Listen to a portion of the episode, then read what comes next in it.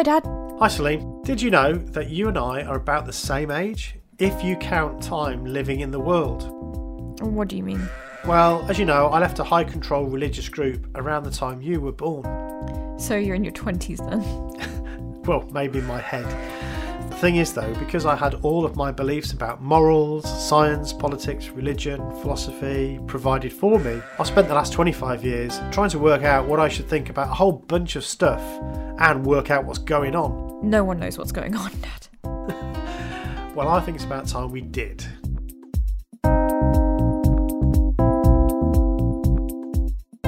What Should I Think About is a podcast that sets off on a lofty goal to make sense of the complicated, contradictory, confusing but wonderful thing we call the world.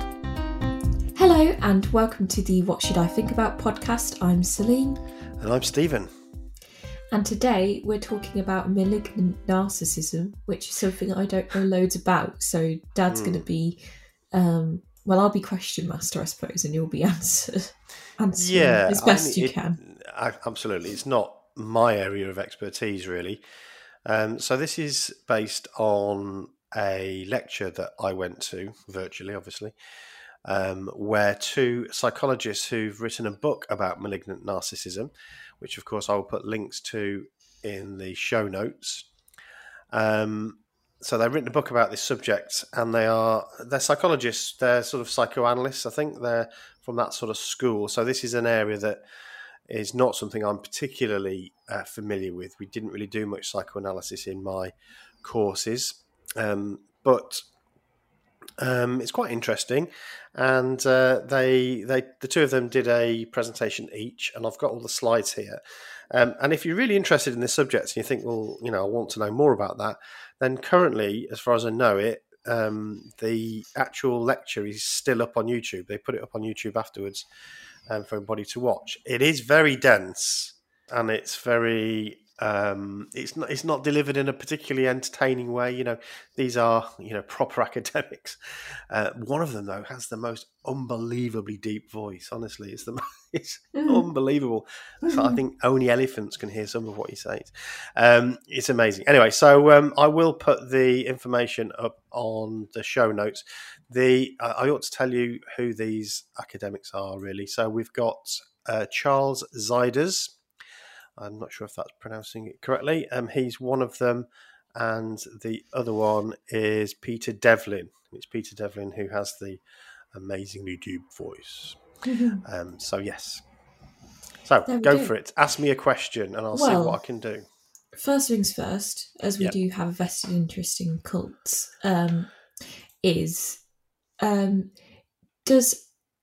they discuss this, or in your opinion, from what you learn in the talk, do you think every cult leader is a narcissist, or is it or is it like, you know, that Marilyn Monroe line where she's talking about rich men, and it's like, oh, you know, it doesn't have to be pretty, or no, with women she's like, oh, it doesn't matter if a woman's pretty, but oh my goodness, doesn't it help? Is it like, you don't have to be a narcissist, but oh my goodness, doesn't it help?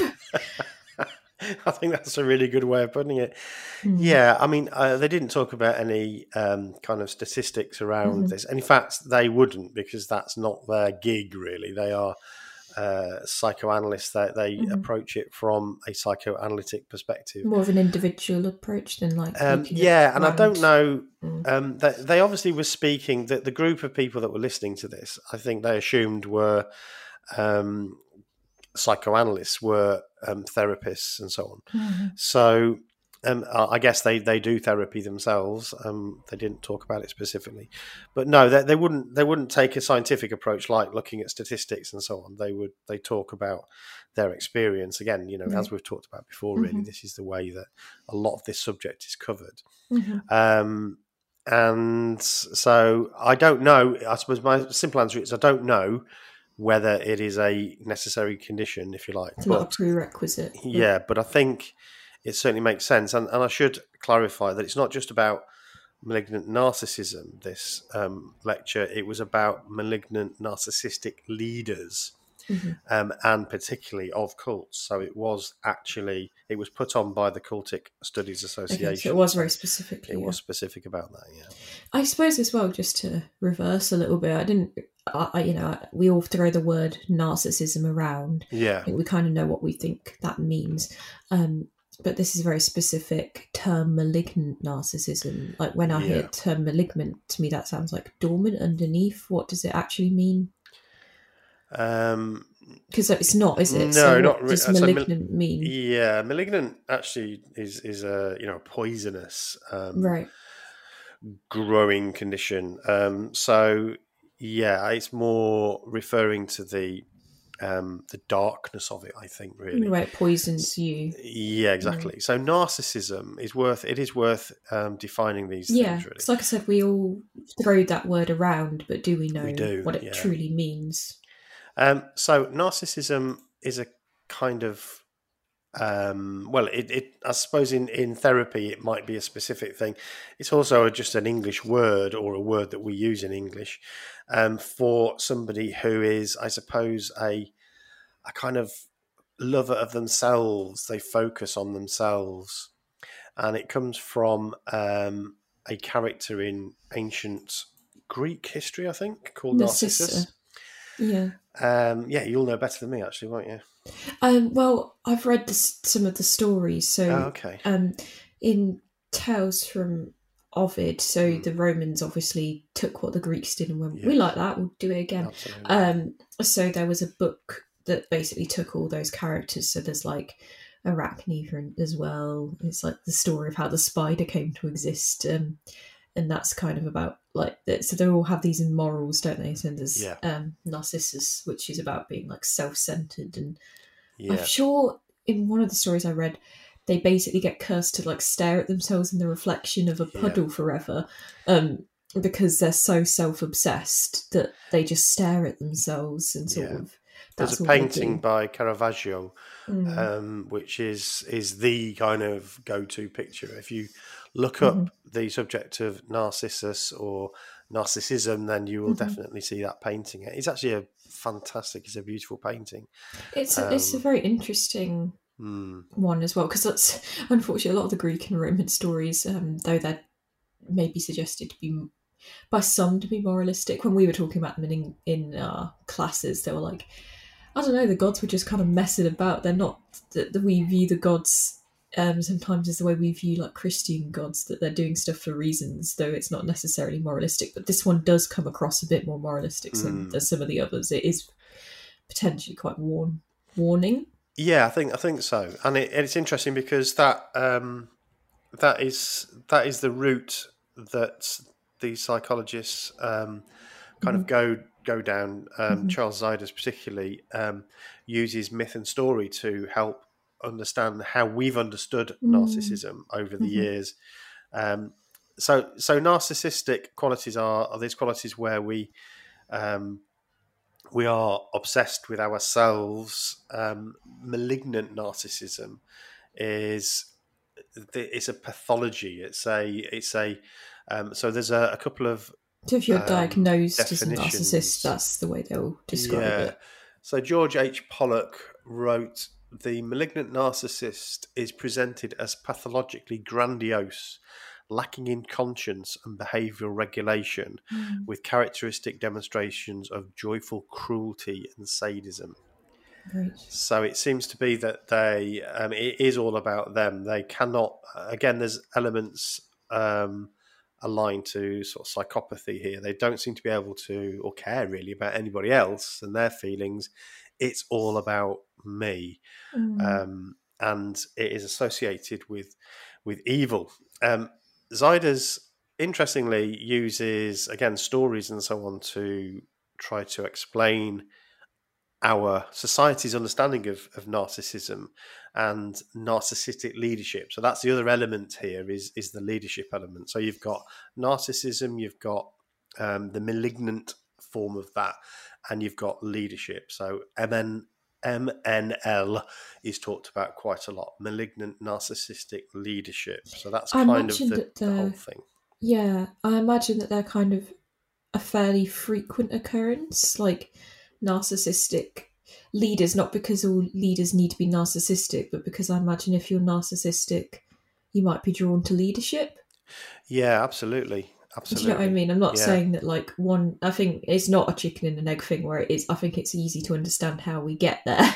Yeah, definitely. Like if you're very self-obsessed and self-interested, I imagine you quite easily make the jump that everyone else will be interested in you and want to be led by you as well. Yeah, and obviously I guess you get quite good at it. You know, if you're only thinking about yourself, you're probably quite good at politicking and getting yourself into the right place, you know? I have a question. Yeah. I think people, when they hear narcissism, presume that they're obviously and apparently obnoxious and annoying. You know, you're like, oh, they're a narcissist. Like, we use it as a derogatory term for people. But are narcissists always obviously narcissists? Do you know what I mean? Again, this is where we're starting to get outside my area of expertise. Yeah. All I can say is from the lecture, it was only associated with negative outcomes. Yeah. So there doesn't seem to be much upside. No. I don't think it's an upside. I think it's just, I guess here's a theory I have in terms of, you know, if you cult leaders, we would say quite often going to be narcissistic as a, you know, I don't have a research study, but I would posit that as a, you know, I wouldn't be surprised to think that's probably quite likely that a lot of cult leaders as narcissists. But it's not, as we discussed, people don't knowingly join cults. They don't go, I fancy a bit of cult life.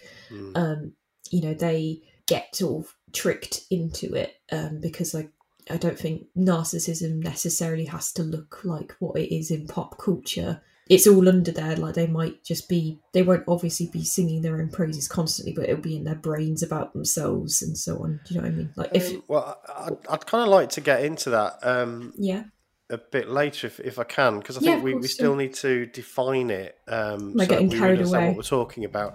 Yeah, I think, and the question you're asking is, you know, how come people follow narcissists? Yeah, that's it. I think that's a really good question. But we kind of need to understand it first. And so I'm kind of going at this in the way that they did it. Yeah, table that. Yeah, we'll table that. We'll come back to it because I think it is really important. Devlin actually looks at 3 case studies, which it would be useful to do that because then we can sort of understand how they ended up with a bit of a following. Take us on a journey. Yeah. That's where I want to get to. That's how we'll take it. That's my question in readiness. Peter Devlin talked about doing a world tour of malignant narcissists. If you want to do a tour, then this is a good place to go. You can imagine a grand tour of malignant narcissists. You'd be exhausted, wouldn't you? Right, go on then. Take us on the grand tour while so we work our way to my question. I should say that if my voice sounds unusually croaky this morning or a bit sort of weird, then it's because we're doing this at 8:00 in the morning. To fit it in, aren't we, Celine? So you're going off on a holiday today, so so I've got some kind of characteristics, let's call them, of malignant narcissist leaders. So it's those 3 things together that we're looking at. Yeah, not just narcissists, but malignant narcissist leaders. Yeah. So, I say that 3 times faster? I know it's not easy. A non-exhaustive list here is quite interesting. So one thing to look out for if you're looking to identify somebody who is a malignant narcissistic leader is grandiosity in combination with aggression. Right. So, you know, these people that are, walk in a room and they think everybody should sort of listen to them and they're grandiose, you know. Egomania, ego inflation, megalomania. Loyalty to ideological supporters, so they do, obviously they love their followers, an invented worldview, idealization of destructive facets of the self, destruction or rejection of love for superiority maintenance, inability to negotiate or compromise for superiority maintenance. So I guess this superiority maintenance is basically saying that, you know, that's always at the top. That's the most important thing, is to maintain their superiority. So they'll reject love, they'll reject compromise, anything like that, As long as they can stay on the top. As long as they can stay top dog, sort of thing. Inability to negotiate or compromise for superiority maintenance. Manipulative object relations. So the way they relate to other people is very manipulative. I don't know what uncanniness, well, obviously I know what uncanniness means, but I don't know what it means in this setting. Oratory giftedness, which is interesting. So they tend to be good speakers, good orators. They're very good at putting their ideas across. So charisma comes in here. We've talked about charisma on the podcast before, and it is an area that I'm very interested in. It's an area that I teach in terms of leadership qualities. And I think it's certainly a risk. There are dangers associated with charismatic leaders, but narcissists often are charismatic, which partly answers your question about why people follow them. Criminality in service to the ego. So kind of, ends justifies the means sort of thing, and they'll do anything, even criminal activity. So that, I think that's a really good list. It's not exhaustive. What's interesting with the list as well? So, what's interesting with the list as well is that if you didn't say what it was, you would just be like, "Oh, a cult leader." You wouldn't. It's obvious, isn't it? Some things it's a puzzle, and you have to work it out, but you can't. That immediately, you're just like, "Oh yes, okay, sure." Interesting that it sounds like a lot of politicians as well. Just throwing that there. It's quite funny. As they were doing this, there was a name in my head that kept coming up, of course, and was it Trump?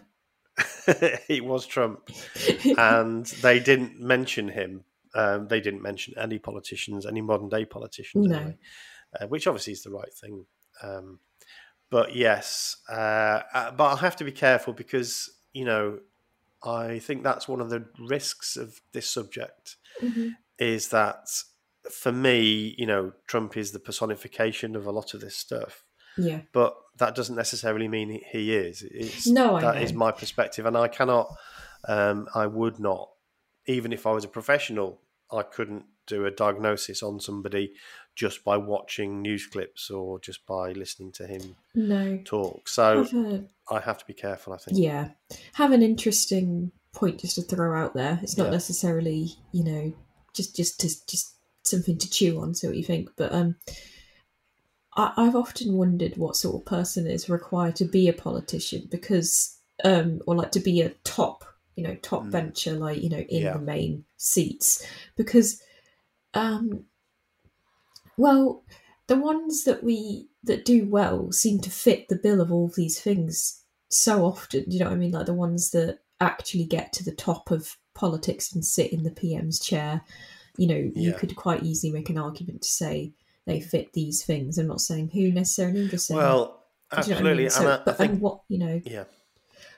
So that, I guess, it feeds into that thing of like, we must like them. In my head, I'm like, oh, it's a big question. Like, how do these people get into power and leadership? Like, they're seeing all these things. These are all awful descriptors. They're all negative descriptors, but somehow they're likable, because I can see that in politicians and many leaders of groups and cults, and they're being followed by people ultimately. So people don't choose to follow people they don't like. I think there's a couple of things that you're talking about there. One is that it's almost, and I think this has certainly been said before, is that, in order to be a politician, you have to have certain qualities that would make you slightly narcissistic. I mean, who thinks that they are the right person in 8.5 billion people on the globe, and I'm the right person to be in charge of the most powerful nation in the world? Yeah. Or, if you're even this country, how many people live in the UK? 60 odd billion, million. I'm the right one to lead this lot. It's like that has to be, if you are a politician that wants to be a politician, that wants to be prime minister, then that does say something about you, doesn't it? I guess. Yeah. But yeah, there's there is a little bit of information about their view of who might follow a malignant narcissistic leader. Okay. So these are what they call vulnerability factors. So transitions comes up again, which is really interesting because this is one of the sort of danger points, if you like, for cults anyway. Exactly. So it makes sense that it would again be a moment of danger with people, not just the entities itself. Absolutely. So transitions in the life of an individual or organisation provides opportunities for the MNL to gain control. Vulnerable individuals include idealists, reactionaries and pilgrims, as well as the economically motivated and persons in search of a saviour. Yeah. Groups seeking social stability combined with a tradition, I suppose, of authoritarians. Mm. Anxious to regress to a norm, groups frustrated from lack of social progress.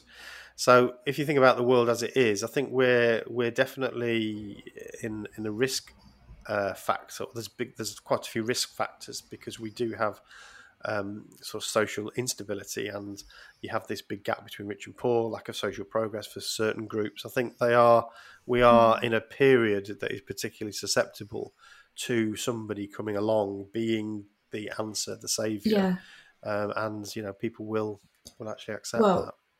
Not to, this will be we've done quite a few podcasts and we never dropped this bomb, so I think it's fine to say, talk about World War II and Hitler. It was a perfect storm H-bomb. Of the Hitler bomb. So it's he fits that bill quite well in that absolutely he comes in the situation where it meant that the people were willing to follow him. Do you know what I mean? It was dire. People were literally, a horse would be so malnourished it would fall over in the street, and then people would literally tear apart to eat because they were starving. Like, this is the nation that was ready for a saviour, if ever. Absolutely. So it's not surprising to hear you say that, because immediately your brain can conjure examples. So it's and the other factor, it's really interesting because the very next slide actually is literally talking about this. They do talk about Hitler quite a lot. Very key example, I would absolutely. Yeah. So what was interesting was Hermann Göring, Hitler's lieutenant, testified at the Nuremberg Court of Appeal. So he was asked, how did you get the German people to accept all this? Obviously, they didn't know everything that was happening, but they did know quite a lot. And it was that the people voted these people in, essentially. Yeah, originally there was a vote, Göring said, it was very easy. It has nothing to do with Nazism. It has something to do with human nature. You can do it in a Nazi, socialist, communist regime, in a monarchy, and even in a democracy. The only thing that needs to be done to enslave people is to scare them. Mm. If you manage to find a way to scare people, you can make them do what you want. And I think that is very sobering. Yep, so, that just made me feel very upset. It's because of how true it rings. Indeed. And I mean, obviously we've got the pandemic, which is scaring people, which is understandable. But also before that, you can see how political leaders may use the other, the other nation, the other people, the ones that are coming to, to attack you, to take your jobs, to whatever. And that's often the way that people are kind of attracted to these simple ideas, I guess. We create scapegoats. Exactly. Yeah. And I mean, it's not the first time. Obviously, the Nazis used the Jews massively as their scapegoat. I know there was other groups that were also taken, but mainly it was pushed upon Jewish communities, wasn't it? So, but that's not the first time that's happened. Often, unfortunately, the Jewish people have been used as scapegoats. So it's not like a new thing that they've discovered as the Nazis. They were just using. No, and it's still being used. With these mass conspiracy theories. Often, unfortunately, Jewish people are seen to be the ones pulling all the strings somehow. And so it's still feels like there. Something. It's used as an easy thing to throw, isn't it? It's just a group that quite quickly is used as the scapegoat. But it's like a psychological tool. Indeed, getting back to malignant narcissistic leaders. So some of the what they call ideation, some of the ways that they think, I am an infallible visionary with unlimited scope. Right. I am a special case. I know everything. I alone can solve this problem. Gosh, I'm getting freaked out about the way that, like, you know, some people say we raise our kids now. It's like, you know, telling them that you know, some people don't like the like participation trophies, or they don't like, you know, they don't like being like too always like you're the best and all that. They think, you know, there's a discussion around that, and I think you know, people may be over panicking a bit. I don't think we're just raising a bunch of narcissists, but it does make you question everything. It does. I think one of the... I'm just trying to find the slides that talk about this. So there's quite a lot about the definitions on which probably need to move on, because we could talk about it, you know, literally all morning. But there's, in terms of the childhood of a malignant narcissistic leader. Yes. It's quite interesting. Yeah, how do they get formed? How do they become such a character? So childhood factors include a traumatic learning history, disorganized attachment. So hopefully you and listeners will remember we talked about attachment theory quite a lot on previous episodes of this podcast, in the strange situation. Remember that the strange situation with the child, how it responds to its caregiver when they come back, tells you a little bit, or suggests something anyway, about their attachment to their caregiver. And the disorganized attachment is like kind of not knowing how to respond when the parent comes back. You know, is it good? Is it bad? Are they cross with the parent? Are they, you know, they're not going to talk to them? And so that sort of behavior seems to be associated with it. Orphan psychology. So maybe lacking a parent altogether. Neglect, abuse, paternal or maternal violence, paternal, maternal neglect, pernicious role modeling, you know, having somebody else who's, you know, showing these characteristics, or disruption to Ericksonian stage negotiation. So Erickson, very well-known psychoanalytic psychologist, talked about stages that the healthy person goes through their whole life, actually, their lifespan. But if you struggle through some of these stages for various reasons, then according to Erickson, that can have some long-term difficulties, which I think is, you know, is quite interesting. But it seems to be that this behavior seems to be some sort of reaction to this. So they are trying to make up for a lack of love and a lack of attachment. And in one of the... I can't even remember which one of the speakers talked about it, but they talked about their ego being like a shriveled up balloon.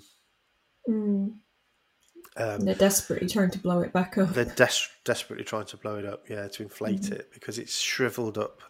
And so that means that deep down they hate themselves. They or they fear that state, I suppose. So it's always trying to avoid this feeling of weakness, of helplessness. So they're trying to puff up their ego to compensate for all of that.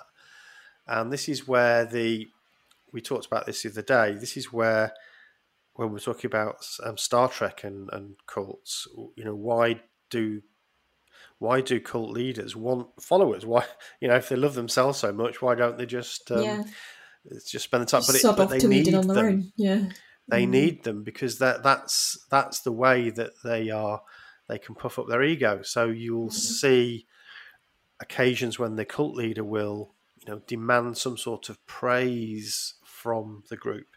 So, you know, there'll be some ritual or some way of showing how wonderful he is. And it is normally a he, but not always. No, so I was about to say, it makes you think of Janja Lalic talking about, you know, having to go to those, like, you know, gatherings with the boss and basically tell her how wonderful she is, or play the games that she's decided everyone's going to play, and it's because she's amazing. It just sounded like, a big, like, I need an ego boost, and you're going to all come and do that for me, sort of thing. Absolutely. That's a great observation. She talked about that, didn't she, with the cult she was in. The cult leader was a woman. But yeah, she'd get everybody round, sitting around, drinking hard liquor and telling her how wonderful she was. And to love her. It was all about loving her, wasn't it? Which is really interesting. Another factor, another feature of malignant narcissistic leaders is this mercurial characteristic. So in other words, they can kind of be incredibly cruel and then suddenly very kind. And so it's very difficult to work them out. You know, what do I say? What do I do? It's very toxic relationships as well. I imagine a lot of abusive, partners in relationships are probably displaying these characteristics. Or if they went to a psychologist, they'd probably be put at least on the consideration for some malignant narcissism. Because I would imagine more people that have malignant narcissism are probably. I'm not saying everyone that is a malignant narcissist is either a cult leader or an abusive partner, but these are things that, if you talk to someone that's experienced that or been with someone like that, it seems quite similar. Absolutely.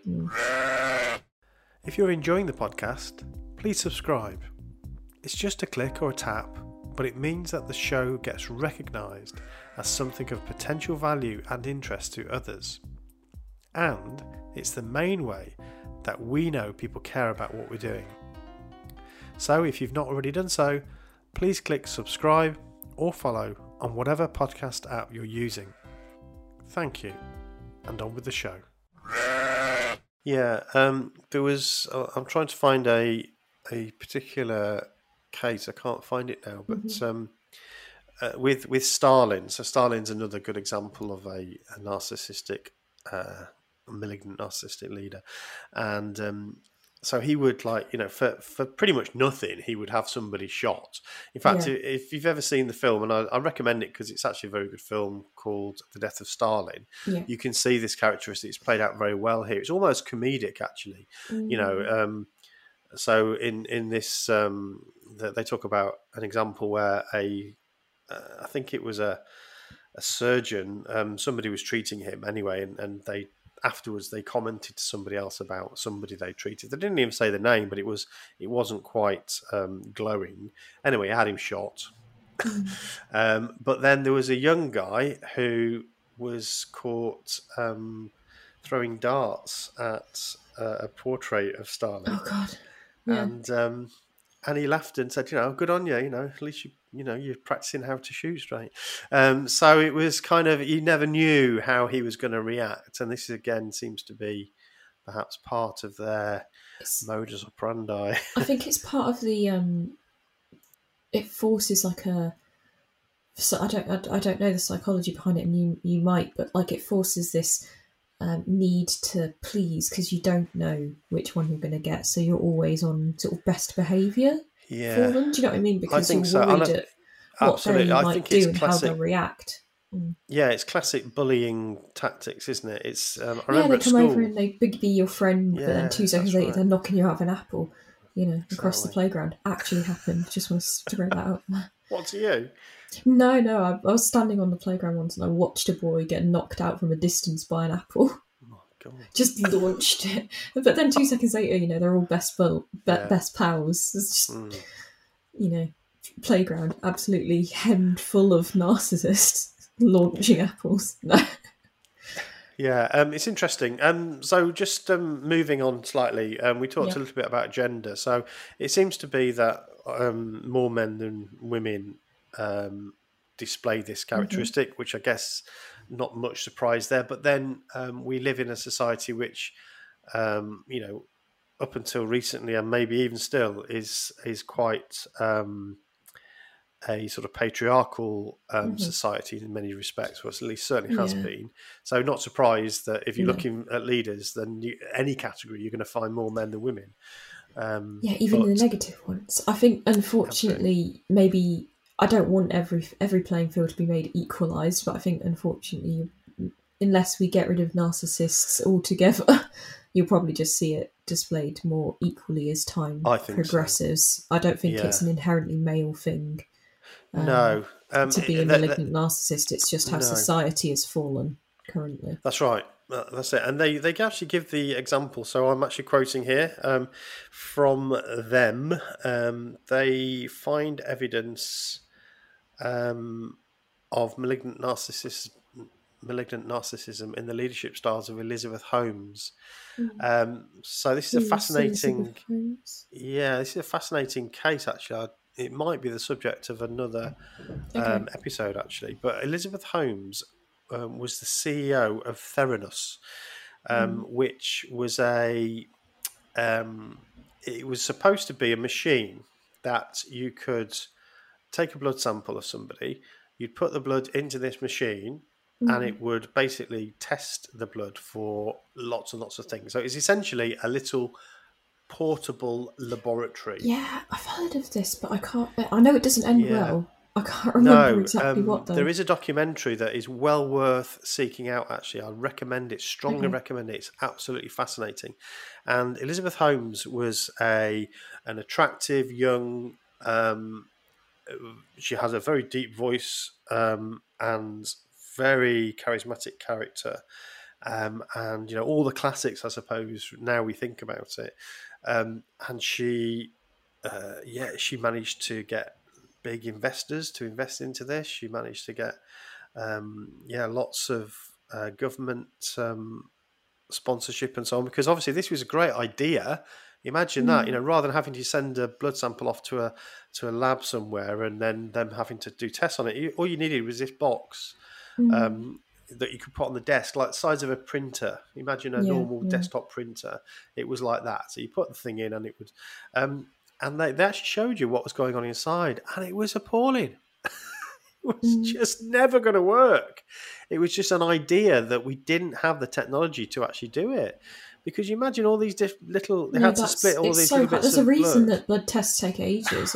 It's hard. Exactly. It's not easy, and you've got to be so careful because of, obviously, contamination. Anyway, so it all fell apart, but she's an example. And I would like to do an episode on business cults, because we haven't really covered that. Yeah, we should. And that is a good example of a group that many people feel kind of either turned in or was at the start a kind of cult. I suppose I'll do a quick call out to the Twitterverse and just say, if you have... any business cults you'd like us to explore when we do that episode, because I think we definitely will, do as a tweet, at @WhatSitter, or DM us and just with any particular, businessy cults you think we should explore. That would be interesting. Yeah, absolutely. So I think that gives us a kind of good picture of what a narcissistic leader is like. I think yeah. Oh, I was just going to say, I think it's interesting. You said she's like attractive as well, with the biases that we've been discussing. The one about being the halo more effect. We trust attractive, sort of, traditionally attractive people more. I mean, it all fits together. There's like a perfect storm of a cult leader. You've got malignant narcissism, you've got the halo effect, you've got, the way that we want to... the transition periods, the points at which people can get drawn in, and it all perfect storm to create these situations. Yeah, absolutely. Before I move on to the next speaker, I really like, again, this this quote. I mean, it's from a detestable man, but Goebbels said, if you tell a lie big enough and keep repeating it, people will eventually come to believe it. And again, that's very, very poignant, I think. And they make the point that a mad leader will gain adherents if, one, he points out that social inferiors are thriving, while two, the superior group is failing, and three, presents himself as the leader to restore thriving versus failing ratios in favour of his adherents. So again, this is a tribal... we've seen that again and again, yeah. Exactly, yeah. Okay, so I'm going to move on to Peter Devlin's slides to talk. Mm-hmm. And he tends to take three case studies. So I'll talk a little bit about those. Mm-hmm. He identifies these three characters. I mean, he does talk a little bit about Hitler and others, but he then takes a much more kind of focused approach to three people I'd never heard of, I'll be honest. Mm-hmm. Jan of Leiden, okay. And he was around in the 1500s. Credonia Muarendi, who was around in 1952, so quite modern day, and Hong Xuan, I think is pronounced, although I'm probably getting it wrong, a Chinese leader of the day. Now, if you're interested in these, then obviously you can do more research. These, as I said, we'll pop in the show notes, won't you, so people can find the spellings and stuff. We'll put all the names up there and you can do some research. And they're actually quite well known. I mean, it's my ignorance really that I don't know them, not that they're not well known. But Jan of Leiden, he came around in Germany in 1500 and something. And he sprung from the Anabaptist movement. So this is during the 16th century, we have mentioned this before, I think Margaret Singer talks about this in her book around this schism. So this is when the Catholic Church basically was losing control, and mm-hmm. the Reformation and Martin Luther and all of these movements were around. And Jan of Leiden kind of, again, this is a period of transition. This is a period of unrest. So he basically declared himself king of the world in 1536. Wonderful. So he literally got on top of a hill and was like, I'm king of the castle. Yeah, okay. Right, yes. So how does that go for him? He basically took over this town. It was Munster, I think. Right. Yeah, I mean, he just displayed all of the qualities, but what you do see is lots of brutality towards his... anybody that he didn't think. Yeah, talks about his reign of terror, and he came to a bit of a sticky end. So yes, if you want to go to St. Lambert's Church in Munster, you can see the cages there where people were hung up and killed. So not very nice. So he demonstrated all of the characteristics. I'm obviously quite sketchy on this because it's not my area of expertise. You can find out a lot more about this character and his machinations, how he managed to get power and all of that. Mm-hmm. But he did all the things we've talked about really. So these are the case studies, I guess, that they've drawn from to identify the qualities of malignant narcissistic leaders. Hong Xuan, which I am sure I am pronouncing incorrectly. So he was the guy who led the Taiping Rebellion, 1850 to 1864. And what's interesting about him is that so you might think that he was obviously in China. He would have had a Buddhist or some Chinese religion, if you like. But no, he was Christian. He actually bumped in sounds a bit too like they were walking down the street. Bumped into, but he met a missionary, and he kind of took what the missionary was telling him, and he decided that it was applying to him, which again is something quite interesting. And going back to things like Jehovah's Witnesses and other groups, they always it's always about them, isn't it?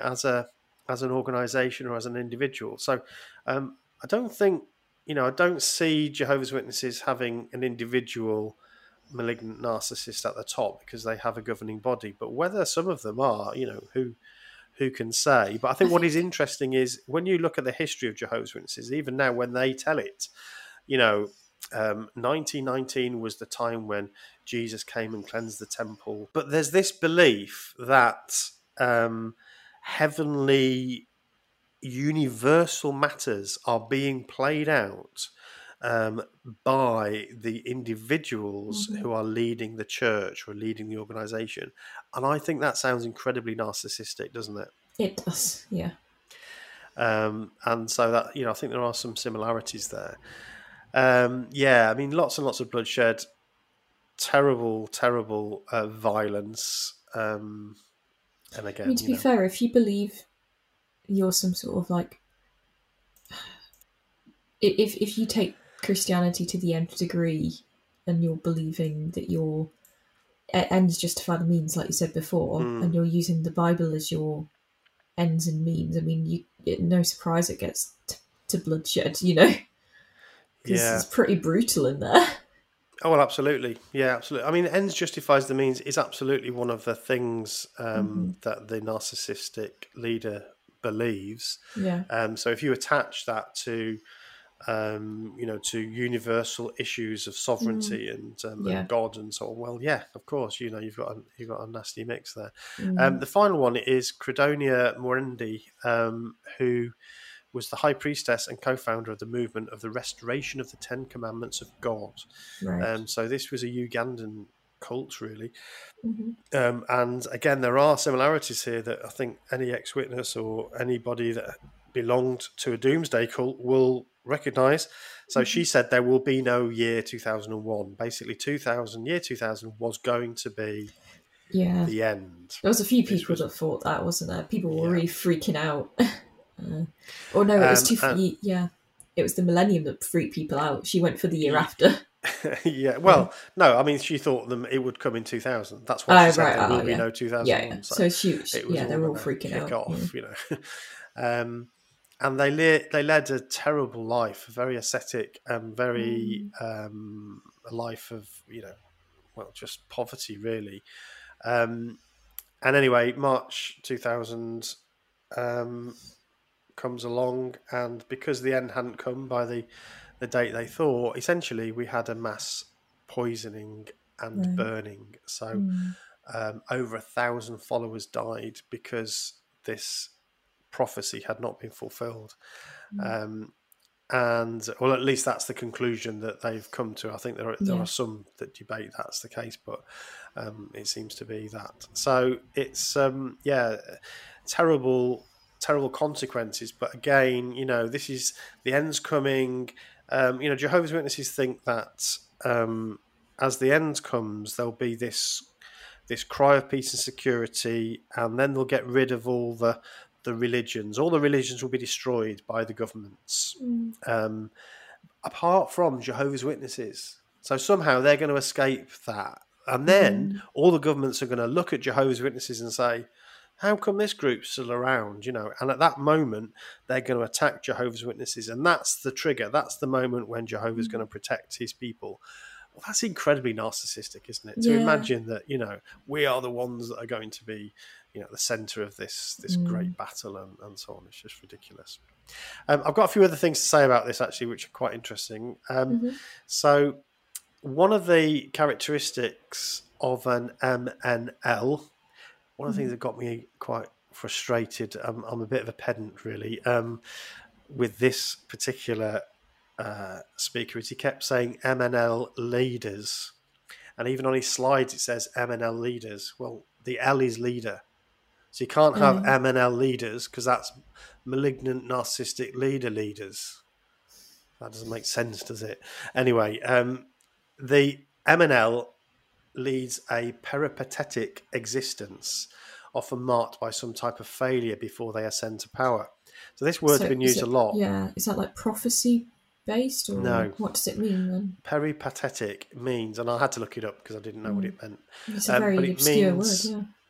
Yeah, it's a really interesting word. It means leading a kind of almost nomadic, you kind of never in one place. You do a bit here and you do a bit there, and you go over here and you go over there. So you've got no stability, I suppose.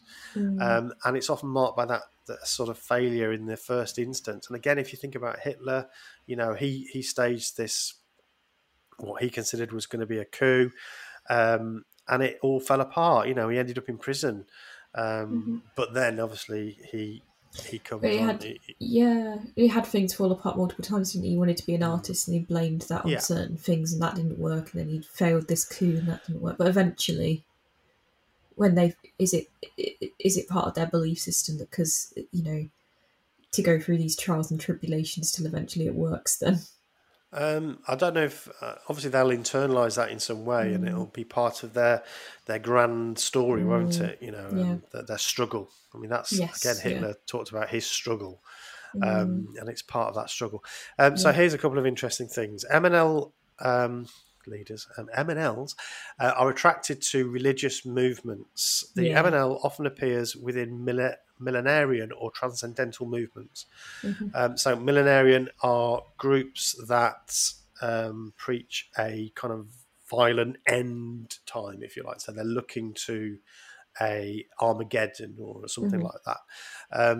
Once they establish themselves as leaders, they inspire followers to surrender themselves to their leaders' millenarian plans.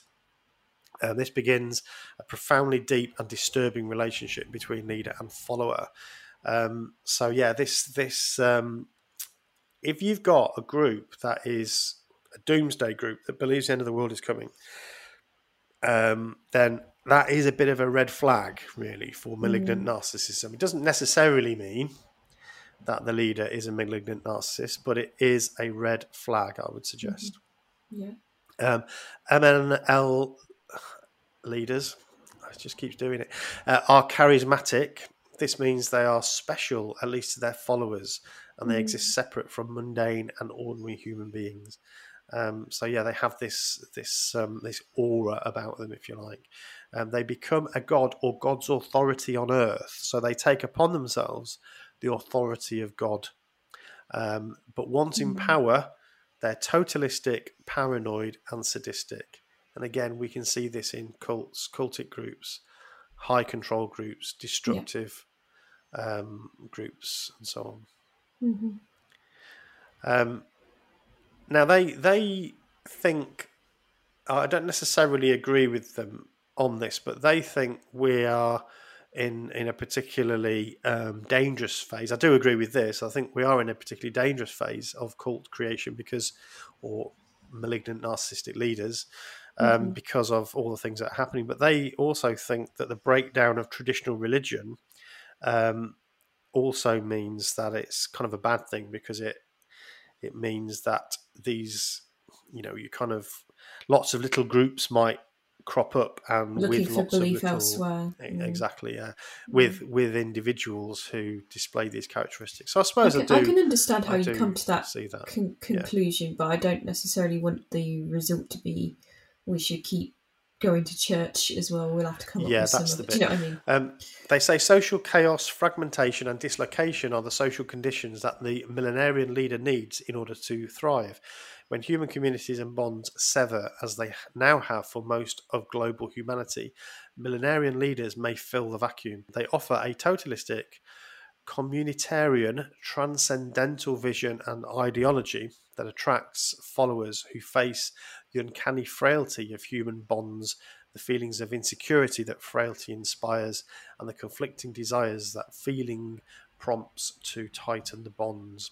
And that was from Bauman in 2003. And I think, that's certainly a risk, isn't it? Now, so as there's a vacuum created of, I did used to hear a few people say, they were like, "Oh, I don't necessarily believe in God, but I take my kids to church because I think the morals they teach are worthwhile and good," and so on. Yeah. So I guess it comes from that. That sort of person, those sorts of fears. Yeah, and I guess we are atomizing, if you like. We are separating into little individual groups through the internet and so on. And I mean, I've not sort of been out anywhere for the last year and a half properly. Apart from the occasion, but it's easy to just become very isolated and. And then you are kind of at risk, I guess, of being involved in some of these groups. So, yeah, I think it's very interesting. And, I don't know how we summarise all that. Have you got any thoughts? I think it all just, as much as it is dense, it all makes a lot of sense. And like I said, I think it's interesting in that it's pulled together a lot of threads that we've talked about. It has. So, I think this is definitely one of those ones that if you haven't listened to some of the other ones, maybe that we've referenced, we can pop a note in the show notes as to which they were, Yeah. Some of the the ones who have discussed the halo effect were like the disorganized attachment and so on. So people can, sort of fill in, because I think this is one that's a really good sort of, it's filled in a lot of gaps for me. I think it has been. It is really interesting. I guess one of the risks is that we, just like everything else, really, we, I and you are not an expert, so it's easy for us to say, "Oh, yeah, there's your malignant narcissist. Look, and there he is, and that's a cult, and that's a malignant narcissistic leader." So I think that's inevitable. What kind of happens in these conversations, because you recognise some of this stuff, of course. But I think it does give us some warnings. I think it's. It's not so that we're going to go out diagnosing everybody, but I think it's worth knowing it so that you can spot some red flags if necessary. Do you know what I mean? Like we've said that it can be, it's a time in the world where, it's easier to get sucked into things. And if you are post-cult, it's easier to get potentially pulled in because you're looking for things. Yeah. So even if, it's, I'm not saying that you go out and you point at people and say, well, you're a narcissist, but if it's just for the safety of your own self to be able to be like, well, maybe they are a bit and I'm not going to go to their club that they say I should go to on the weekend, Exactly. Or join that company or... Yes, exactly. Or go on that writer's retreat. Yeah, exactly. Exactly. So, I think... The other thing that I think we should say that I didn't say is that all of these groups led by malignant narcissistic leaders end very, very badly. They lead them over a cliff. Yeah, there's not a. It's not one of those ones. Where you can go. But it's just differences of ways of being. It is dangerous and bad to be a narcissist, and it needs. Not to say if someone does get diagnosed as a narcissist that there's no help or way out. This is just the people that lead. Yeah. Yeah, they talked about treatment for malignant narcissistic leaders. I mean, there's two different concerns here. One is for the person themselves, and yes, they were actually quite open and honest about the fact that it's very, very difficult to treat a malignant narcissist because of their very nature. They won't accept that, and they might be very manipulative as well, so they might actually fool the therapist. But then there's the other side of it, which is the leadership side of it, where people follow them, and that's the people left in the wake. Most dangerous side of it, really. At this point in time, you start with trying to stop other people joining, I guess, and then you try and help the narcissists themselves. Yeah, indeed. Yeah, indeed. Yeah. So, very, very interesting. I'll put information up on the show notes. I hope you found that. I enjoyed that. That was good. I enjoyed it. I found it. It was kind of hard going. As I say, they weren't the most animated speakers, and they tended to just read from the slide. So it was hard going, but then when I went back and started to look at it again, I started to think, actually, yes, this is really interesting. The book, to let it slot, probably worth a read. Yeah. So it's worth getting the book, I think, at some point, and I'll put the link to that on as well. Fantastic. Okay. Cool. Well, awesome. Thank you for listening, everyone. Don't forget to like and subscribe. Leave a review. We haven't got a tweet of the week today. But we'll look at that for next time. So we're recording quite a few of these very quickly together because Celine's going on holiday. So we haven't got a tweet of the week today, but we will shortly. It will be back. It will be back next week. Just hold on to your hats. Okay, thank you very much. Bye. Bye. What Should I Think About is an Evil Sheep production.